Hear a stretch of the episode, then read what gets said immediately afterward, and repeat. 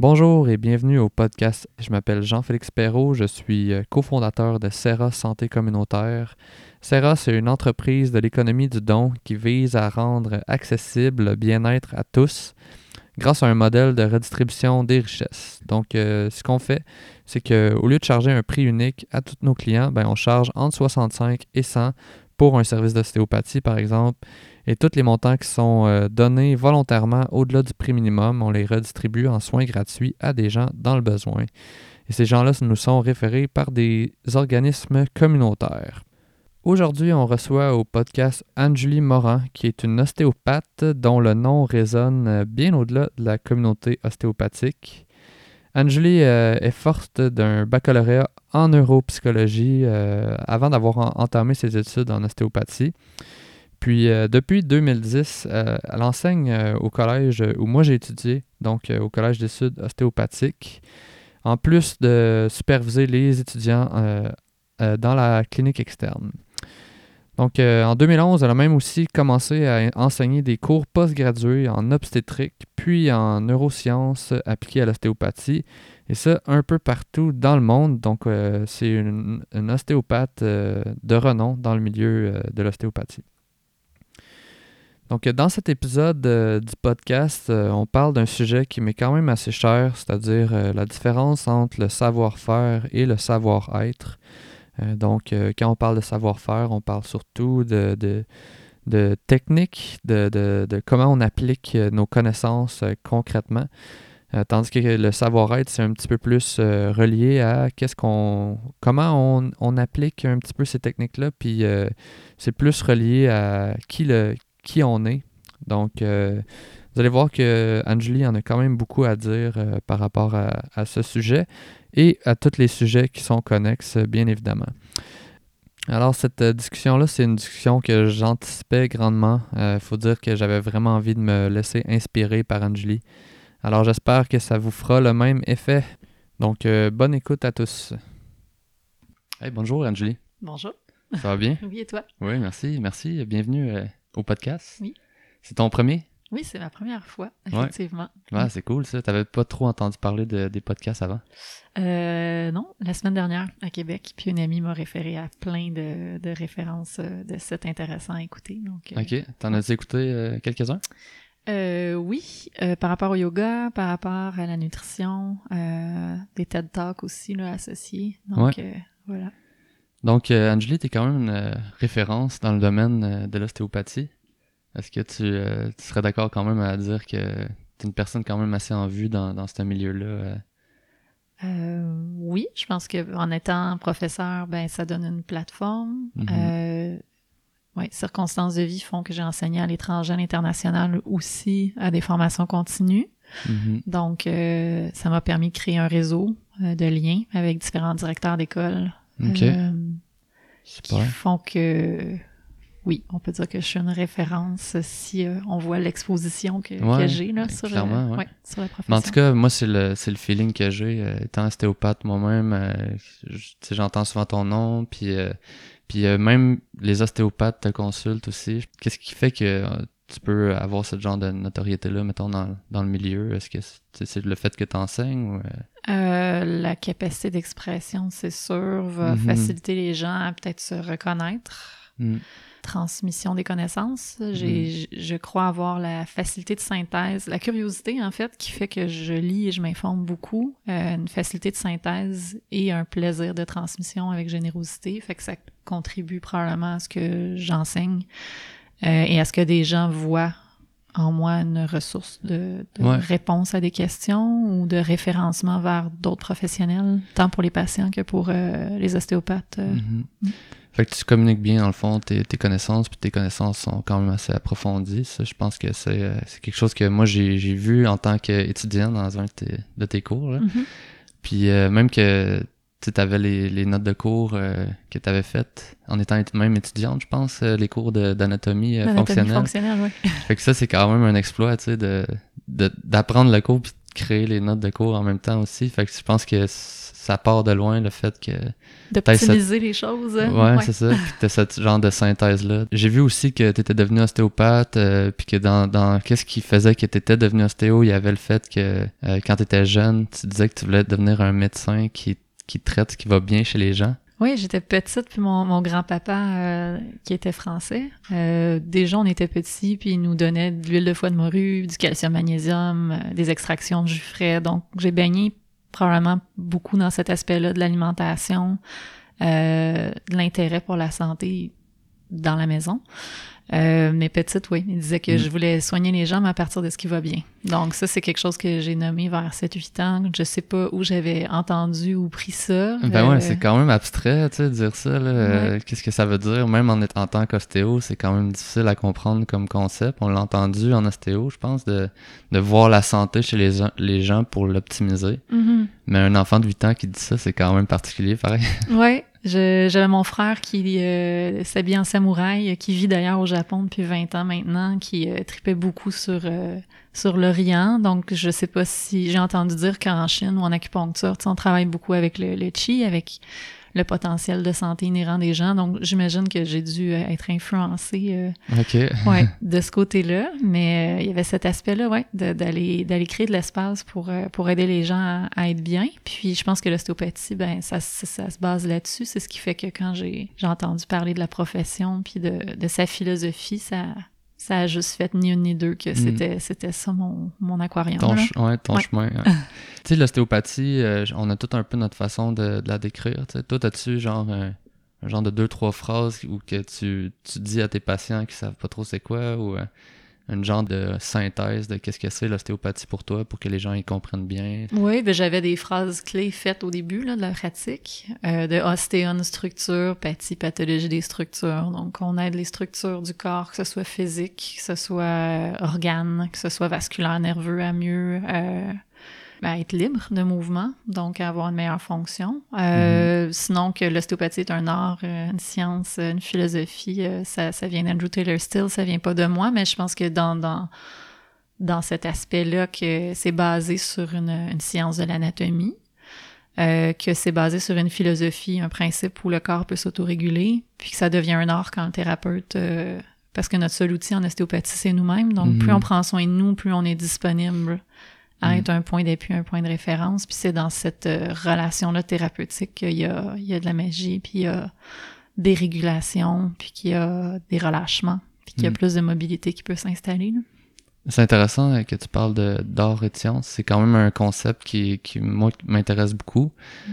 Euh, comme pour moi, l'ostéopathie, c'est, c'est un art dans le sens que, comme un artiste qui peint une toile, euh, la technique est importante, mais c'est davantage l'intuition qui pour l'artiste qui est importante aussi pour euh, laisser émerger sa créativité. Puis je pense que en ostéo, il y a ça beaucoup. Euh, on a chacun notre façon de faire. Puis, puis c'est aussi une science dans le sens qu'on on apprend l'anatomie à fond. Les, les, toutes les connaissances du corps humain, c'est comme infini. On peut continuer sans arrêt où tu te placerais dans ce continuum-là? Est-ce que tu es vraiment au milieu entre l'aspect art ou l'aspect science ou euh, j'explore dans le, dans le continuum en continu. euh, avec notre profession qui s'en va vers, euh, vers une réglementation, je pense que c'est important de s'inscrire dans les données probantes, dans l'aspect scientifique, dans le concret, de pas trop chercher euh, par notre côté créatif artistique à coller des théories externes à quelque chose qui se veut à la base être un mouvement respiratoire, une meilleure fonction, dans les organes. Euh, mais laisser la place à l'intangible aussi, puis à ce qui est pas explicable toujours, euh, mm-hmm. parce que c'est dans ça des fois que ça se passe, euh, mm. dans des plans de conscience moins concrets. Mm. quand on parle de l'aspect plus psychologique ou émotionnel, voire spirituel de la personne, de prendre une heure sur une table à respirer, à prendre conscience de soi, à exprimer comment on se sent, à pouvoir des fois voir que ça n'a pas de bon sens de rythme de vie, de consommation, d'insomnie, mm. de sédentarité, puis à faire le choix de d'être dans sa vie, d'être le pilote, ben l'ostéopathie a le potentiel euh, d'aider ça. Ben puis des fois, c'est dans ça que ça se passe, finalement, la résolution vers moins de mm-hmm. tension, moins de douleur, euh, plus d'expression de qualité de vie puis de santé.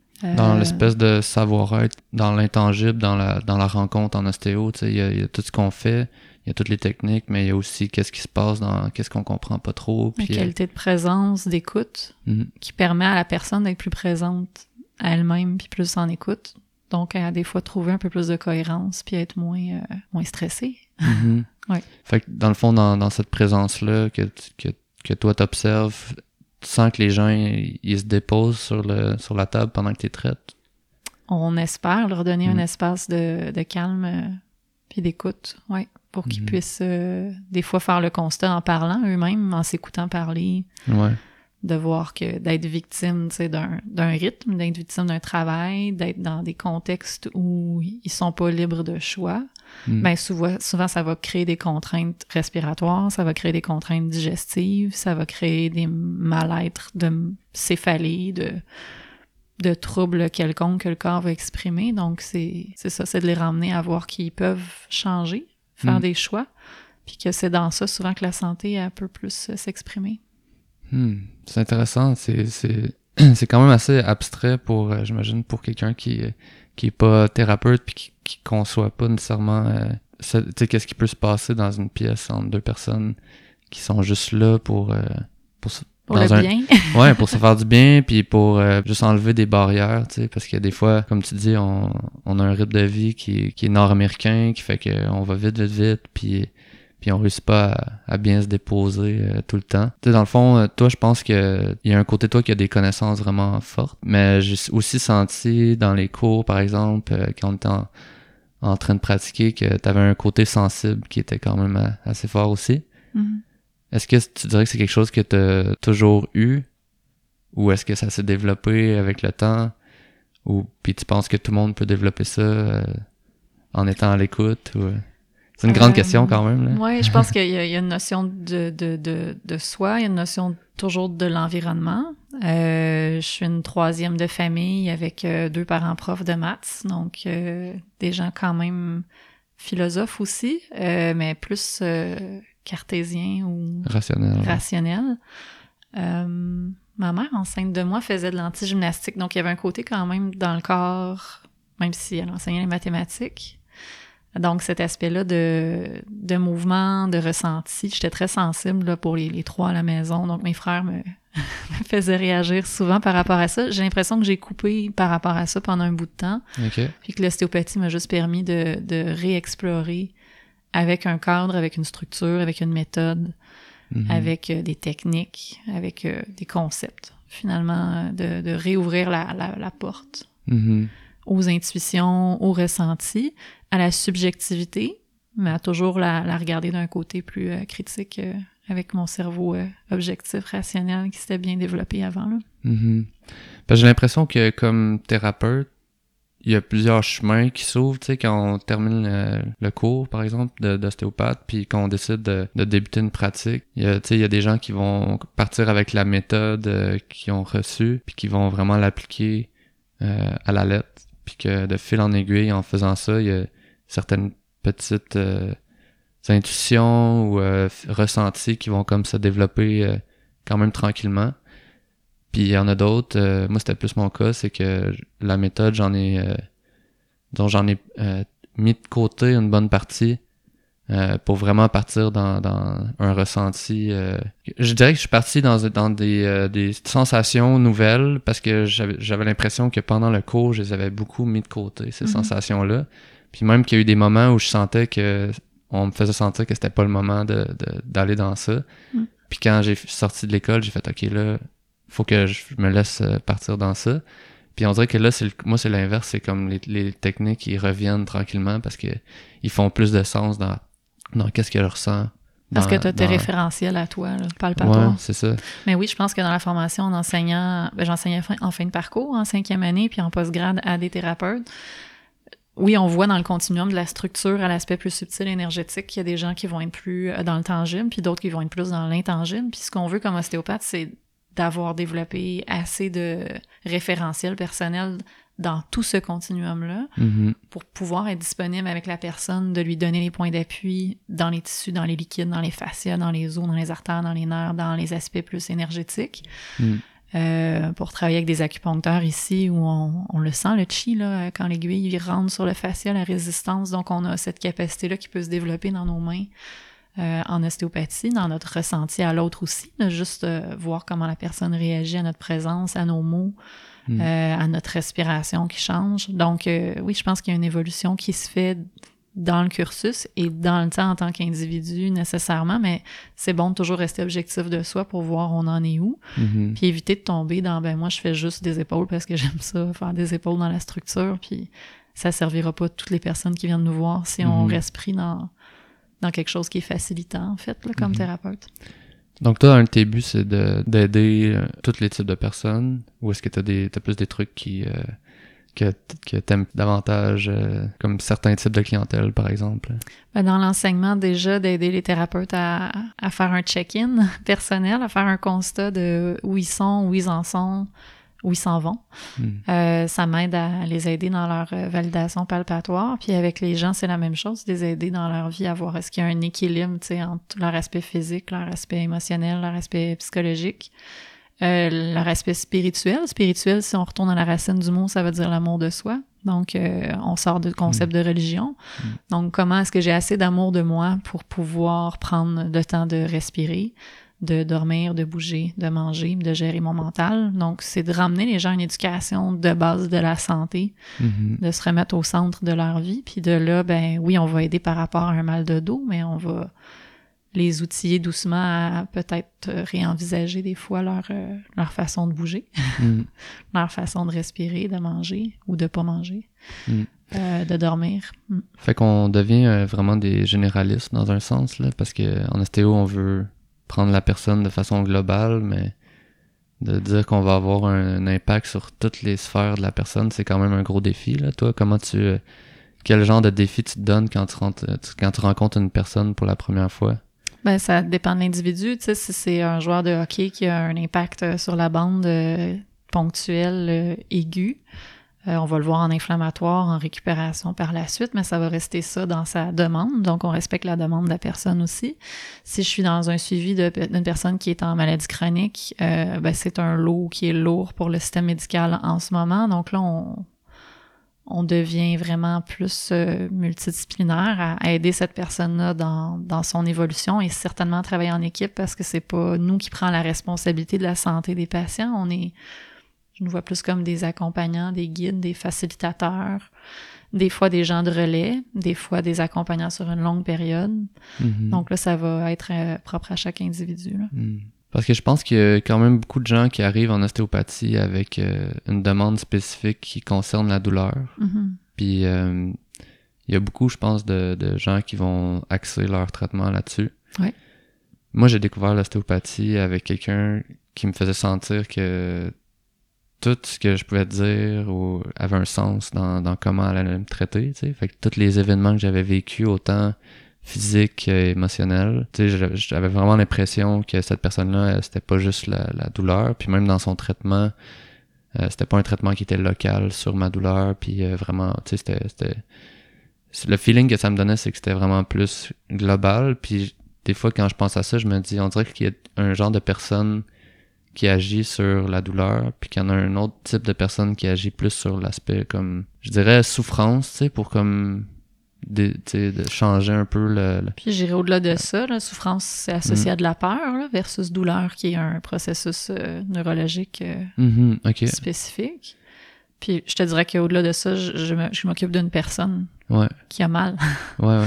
ouais. Fait que je suis pas à regarder la douleur puis à traiter local le mal, ni à regarder la souffrance ou la peur que la personne par rapport à sa douleur, parce que là, c'est mm-hmm. un schéma psychique ou mental par rapport à à quelque chose sur lequel on n'a pas le contrôle, mais c'est plus de voir cet individu-là, puis toute la, nouvelle approche biopsychosociale ben, nous aide à mieux comprendre en ostéopathie comment on, finit par euh, des fois avoir des résolutions euh, rapides. Hmm.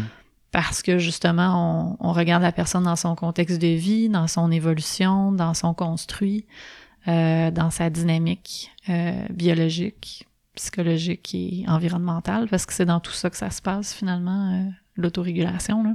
Mm. Fait que cette approche-là de, biopsychosocial, c'est dans le fond, c'est un peu qu'est-ce qu'on qu'est-ce que beaucoup d'ostéopathes faisaient à la base, j'ai l'impression. C'est peut-être que je me trompe parce que j'ai pas full investigué ça, mais c'est de voir la personne dans un contexte global, finalement. c'est pour les théories en neurosciences, entre autres de la douleur, où on voit qu'il faut tenir compte de cet aspect-là. C'est ce qui fait que euh, je me suis fracturée là, il y a trois semaines euh, le pied avec une dalle de béton, je marche dessus, j'ai pas mal, je le bouge, je le respire, j'en prends soin à tous les jours, mais quelqu'un que ça pourrait nécessairement devenir ah hein, un frein majeur qui l'empêche, qui serait incapacitant, avec une souffrance, une peur de plus pouvoir marcher. Donc, le construit de la personne va faire qu'elle va, elle va s'autoréguler, qu'elle va être résiliente ou rebondir par rapport à, un impact physique, psychologique ou émotionnel de façon différente. Hmm. Donc, de comprendre ça, ben, ça permet de, de, plus voir avec la personne. Si moi, j'ai une, je pense à des patientes que j'ai eues dernièrement, tu sais, qui a eu euh, des troubles digestifs, mais là, il y avait clairement de l'anxiété associée où le trouble bactérien initial était passé. Mais là, c'est l'anxiété qui générait une difficulté à respirer, à bien se nourrir, puis à digérer. Mm-hmm. Donc, à ce moment-là, ben, on réfère en psycho, tu sais, pour qu'il ah y ait capacité pour cette personne-là de peut-être aller euh, plus profond dans, dans le mal ou le symptôme ou la mhm. souffrance associée. Mhm. Parce que dans le fond, ce, ce que ça dit, c'est que la douleur est vraiment subjective, puis que c'est pas tout le monde qui, euh, qui réagit à un genre de stimuli de nerveux, de douleur. Ben, il y a des gens qui, qui réussissent à quasiment l'ignorer, puis il y en a d'autres qui l'écoutent tellement, qui créent un genre de processus ou de cercle vicieux qui fait que la douleur... Elle, va devenir exacerbée, ouais. Mm-hmm. Ouais, c'est super intéressant parce que, dans le fond, nous, notre rôle là-dedans, c'est c'est pas un peu d'essayer de ramener un peu le, patient à, à écouter cette douleur-là pour ce qu'elle est vraiment plutôt que de l'amplifier ou de la diminuer. Oui, de ne pas la contourner, mais de vraiment respirer au travers puis voir comment ce mal-être-là, cette tension-là, euh, qu'est-ce qu'elle porte. Mm-hmm. Euh, puis quand il y a des prises de conscience, ben il y a capacité de choix puis de modification. Donc, il y a possibilité de, je dirais pas le terme guérison. Comment ça? Parce qu'on peut pas dire qu'il y a... Ah, OK, ouais. Donc, euh, oui, qu'il y a possibilité de, de régulation. OK. Par la personne, pas par nous. Nous, on accompagne. Puis tu parles beaucoup de, de en tout cas, je t'ai entendu parler de respiration. Euh, puis euh, j'ai vu que tu avais fait euh, une formation de breathwork. Je sais mm-hmm. pas si tu peux nous expliquer un peu c'est quoi pour toi, puis comment ça t'aide peut-être dans ta pratique ou dans ta vie personnelle. Oui, en fait, il y a trois ans, j'ai fait ma formation professorale de yoga avec Geneviève Lacaire de Naya. Naya Life. Geneviève est une ancienne athlète qui a étudié en développement de l'entreprise aux, États-Unis, qui a été aussi dans un ashram au Mexique pendant quelques années, qui a été euh, aussi enseignante avec Shiva Ray en yoga euh, Vinyasa Hatha. Euh, donc, j'ai décidé de faire ma formation professorale de yoga avec elle par conjoncture de temps et parce qu'elle abordait toute l'importance d'être dans le corps physique. Mm-hmm. Parce que je conçois qu'on a beaucoup dans les démarches personnelles d'aspiration à des ressentis, à des intuitions, à des perceptions plus éthériques. Puis je pense que le but d'être en vie, d'être ici, c'est d'être dans notre corps physique. Mm. Euh, donc ça me parlait beaucoup euh, de voir comment moi-même j'avais besoin d'investir plus mon corps, de le bouger, de le renforcer. Euh, avec les études de, et le bac et l'ostéo après, donc huit ans sur des bancs d'école, nécessairement le sport ça prend le bord un peu. a pris le bord, malheureusement. Donc, ça a été pour moi, après la naissance de mes deux enfants, euh, la meilleure façon de me réinvestir dans ma vie, euh, de constater dans mon horaire à moi comment je devais euh, reprendre le temps de bouger, de respirer, de méditer pour être un meilleur thérapeute, hmm. être plus satisfaite de qui je suis avec mes enfants, avec mon conjoint, avec mes vies sociales et professionnelles. Hmm. Euh, et euh, Geneviève parlait beaucoup des pranayamas. Donc, pranayama dans la, la médecine du yoga ayurvédique, euh, dans cette approche-là, de quand même 3500 ans euh, d'histoire, mm-hmm. c'est de saisir le prana, donc de saisir l'énergie vitale. donc, notre premier aliment à tous les jours, c'est l'oxygène avant même de, de se nourrir. donc, ça m'a amené à cette importance-là de comprendre la respiration parce que je me posais la question de savoir est-ce que finalement en ostéopathie, ce qui fait que les gens vont mieux, c'est pas qu'on leur permet de se déposer et de finalement mieux respirer? Hmm. Mm-hmm. Euh, parce que si je respire, ben ça masse mes organes, euh, ça permet une meilleure circulation, euh, ça me permet d'être plus conscient de mon corps, ça relâche mon système nerveux, ça permet mm. à mes émotions d'être plus en conscience, puis de peut-être plus exprimer ce que je ressens, puis ça permet quand il y a une respiration optimale des états plus de, de, de pleine conscience ou de, de présence. Mm. Mm. Puis de là, j'ai fait ma formation de breathwork avec elle, de facilitateur de respiration consciente. Là, dans la respiration, ça va être la prochaine vague, j'ai l'impression, après le pilates et le yoga, de ce qu'on va entendre énormément parler.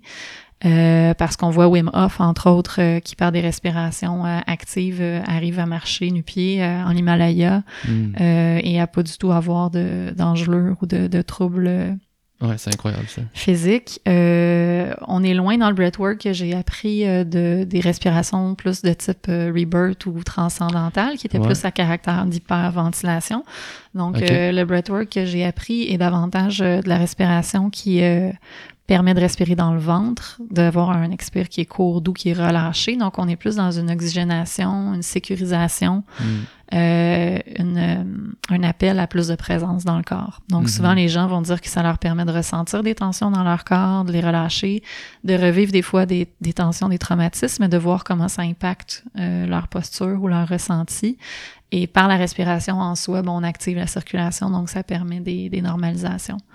Donc, euh, pour moi, c'est un espace d'apprentissage et de compréhension et de connaissance qui est fascinant, euh, que je continue en fait d'approfondir de, parce qu'en aidant des gens traumatisés, euh, post-traumatisés aussi, entre autres des femmes qui ont eu des accouchements avec de la violence obstétricale, on en parle de plus en plus au Québec comme à l'international, euh, des anciens euh, militants de guerre, euh, des enfants aussi adoptés qui ont vécu de la violence physique et psychologique. Ben, je trouve que la respiration, ça devient un trait d'union entre le mm. corps, le physique, le mental, l'émotionnel, et que ça permet à la personne de réaliser qu'elle peut, par sa respiration, mieux s'autoréguler. Donc, c'est quelque chose que tu appliques vraiment dans tes, dans tes soins? Euh, à certains degrés, à certains niveaux, à certains moments. Parce que je ne vais pas d'emblée euh, faire respirer la personne euh, consciemment pendant une heure euh, comme on va le faire avec des groupes.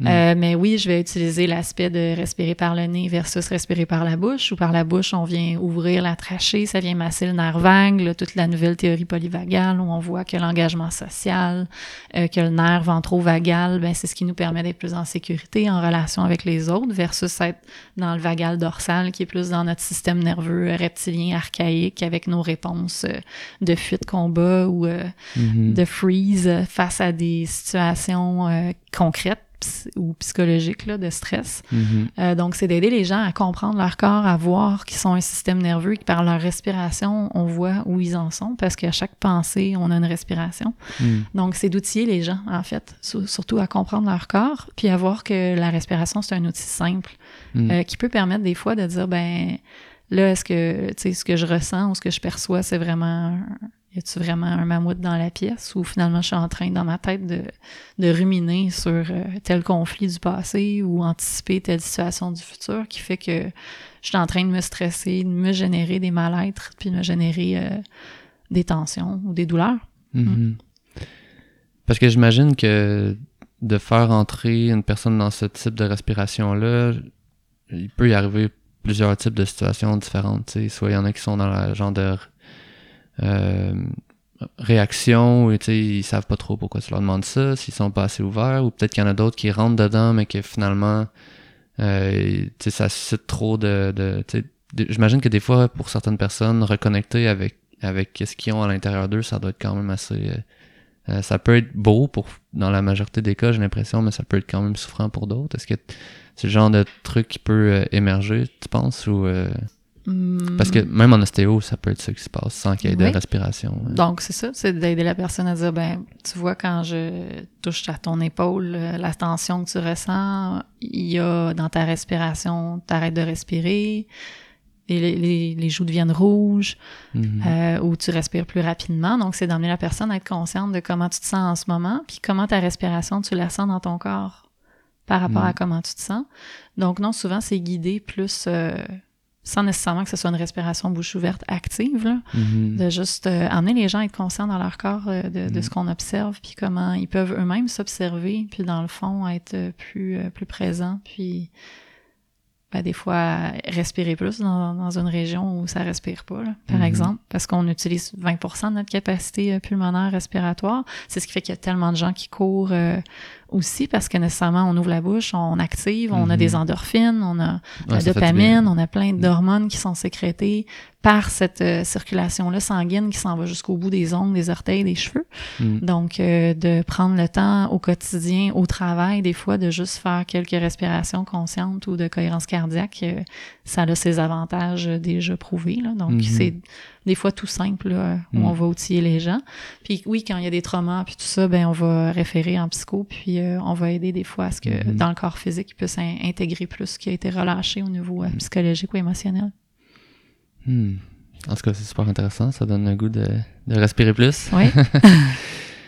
Euh, une autre chose que j'avais envie de parler, euh, tu sais, moi j'ai découvert l'ostéo, comme je disais tantôt, avec quelqu'un qui était un petit peu plus dans, je dirais, dans- l'aspect moins mécanique de l'ostéopathie, mais peut-être un peu plus sensoriel. Puis l'effet que ça donnait, c'est que c'était une personne qui, a- qui avait beaucoup de, de ressenti, mais aussi de certitude sur qu'est-ce qu'elle ressentait. Euh, est-ce que tu penses que ça, c'est quelque chose qui, qui est positif, tu sais, d'avoir une certaine certitude de, de qu'est-ce qu'on affirme? Parce que j'ai l'impression que autant d'un côté, des, du côté plus sensoriel que du côté euh, où il y a des gens qui ont plus de connaissances, euh, ben qu'il y a, il y a comme un, un désir de parfois de comme afficher nos connaissances ou euh, montrer aux clients qu'il y a comme quelque chose qui a été fait, par exemple. Mm. Euh, Est-ce que tu as l'impression que c'est quelque chose qui est, qui est, qui est présent chez beaucoup de, soit d'étudiants ou de, ou de thérapeutes que tu rencontres? Que...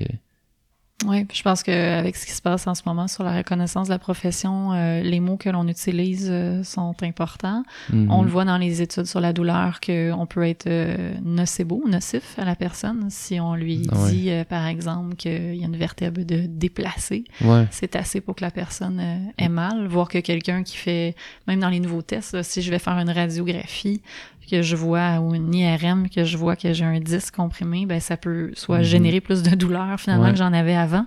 Donc, euh, d'être conscient de justement peut-être moins parler, Ouais. peut-être plus amener la personne à sentir son corps. Donc, moi, c'est beaucoup ça. Ça va être beaucoup dans accompagner la personne à comprendre et connaître son corps. Mhm. Je viens de faire un atelier dans la classe de, de ma fille cette semaine euh, parce qu'en étant dans une école alternative, les parents, on doit s'impliquer.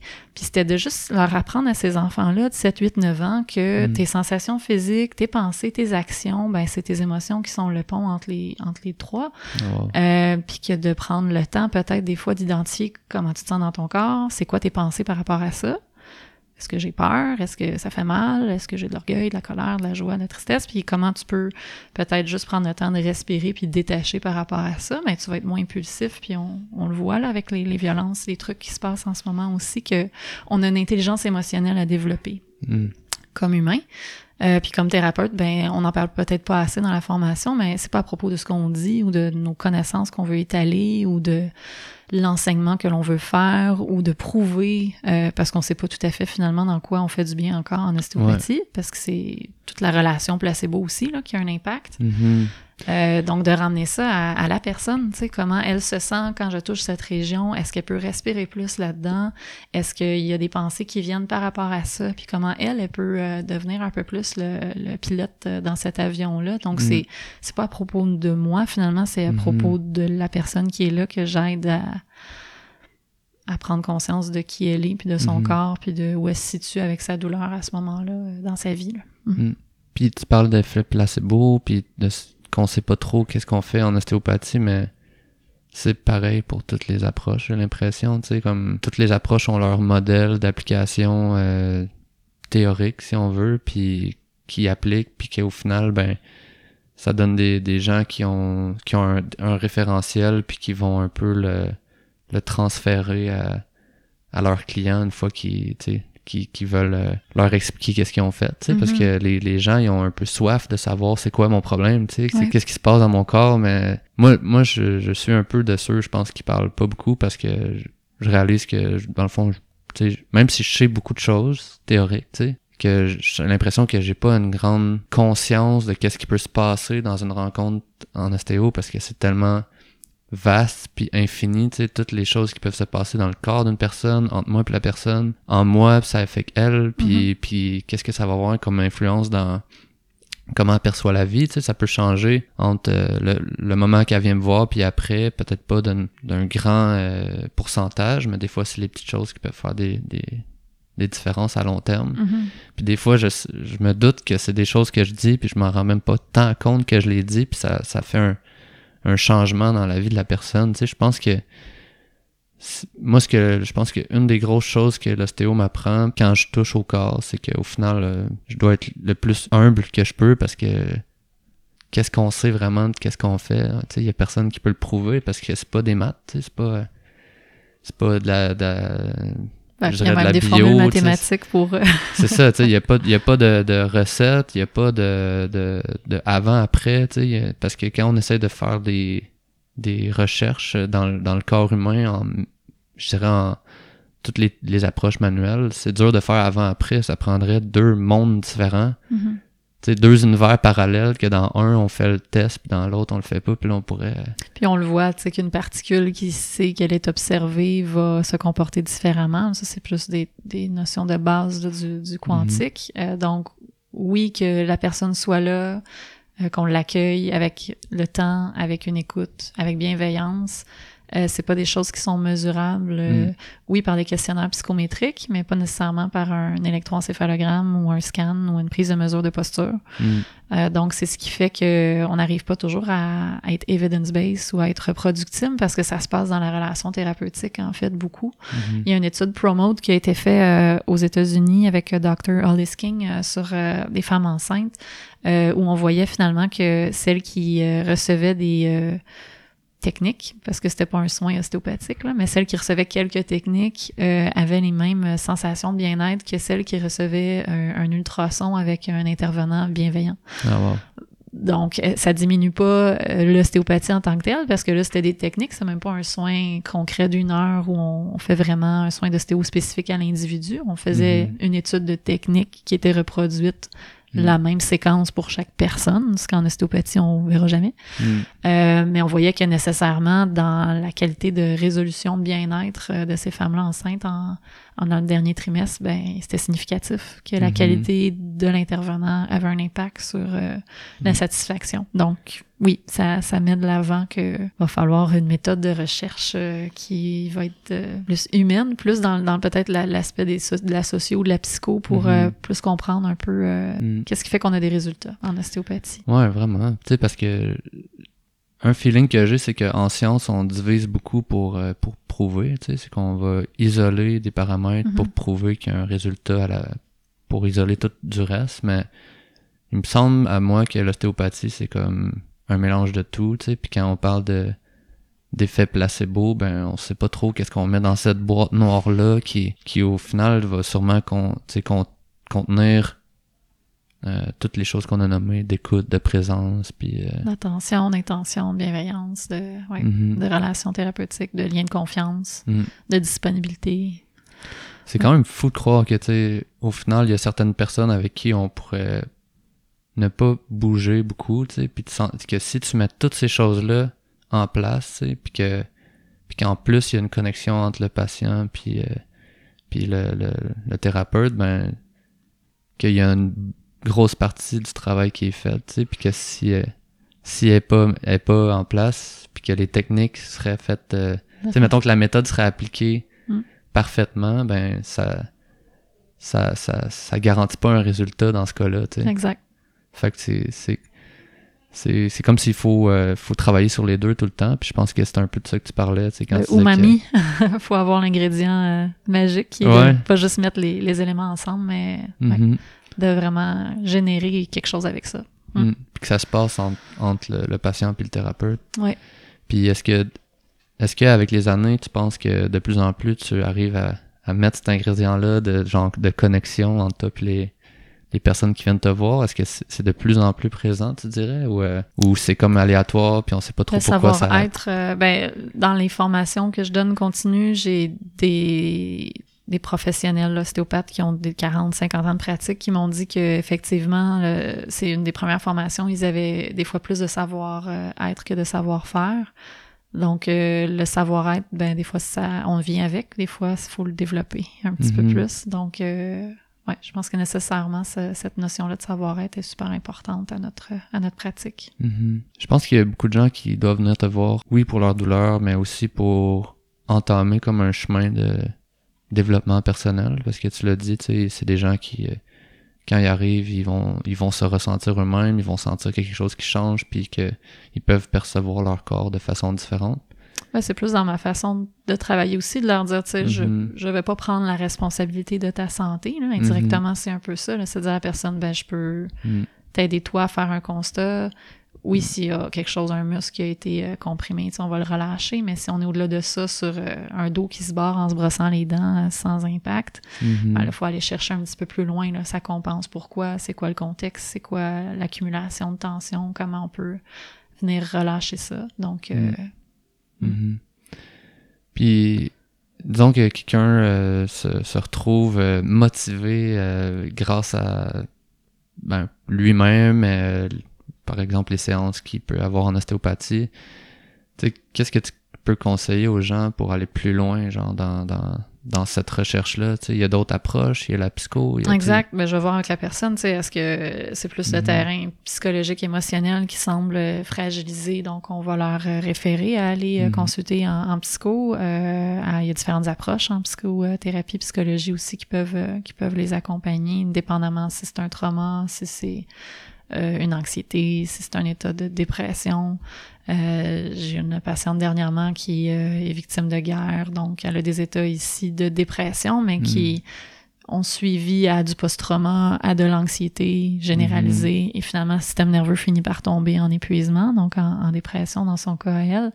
Donc, c'est de pair avec le psychiatre, psychologue, où on, l'aide à être dans son corps, et là, elle recommence à faire de l'activité sportive sans devoir dormir deux heures après, mhm. à avoir d'intérêt à faire du yoga, à voir que ça lui donne du bien, à mieux respirer, à s'étirer, à mhm. être moins raide dans ce corps qui a, qui a résisté tellement, tellement longtemps.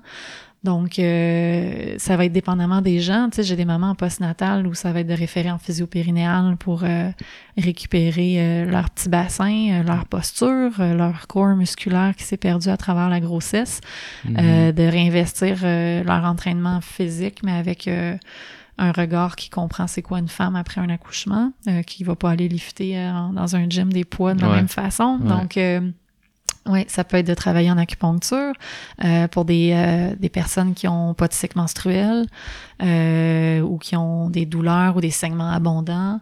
Euh, donc, c'est beaucoup de travailler de pair. C'est pour ça que la clinique ici, Equanité, c'est la magie d'être différents experts de différents domaines ensemble pour pouvoir des fois cogiter sur une problématique. Puis pour moi, c'est vraiment de référer la personne à ce qu'il y a de mieux pour elle. Donc, c'est hmm. pas...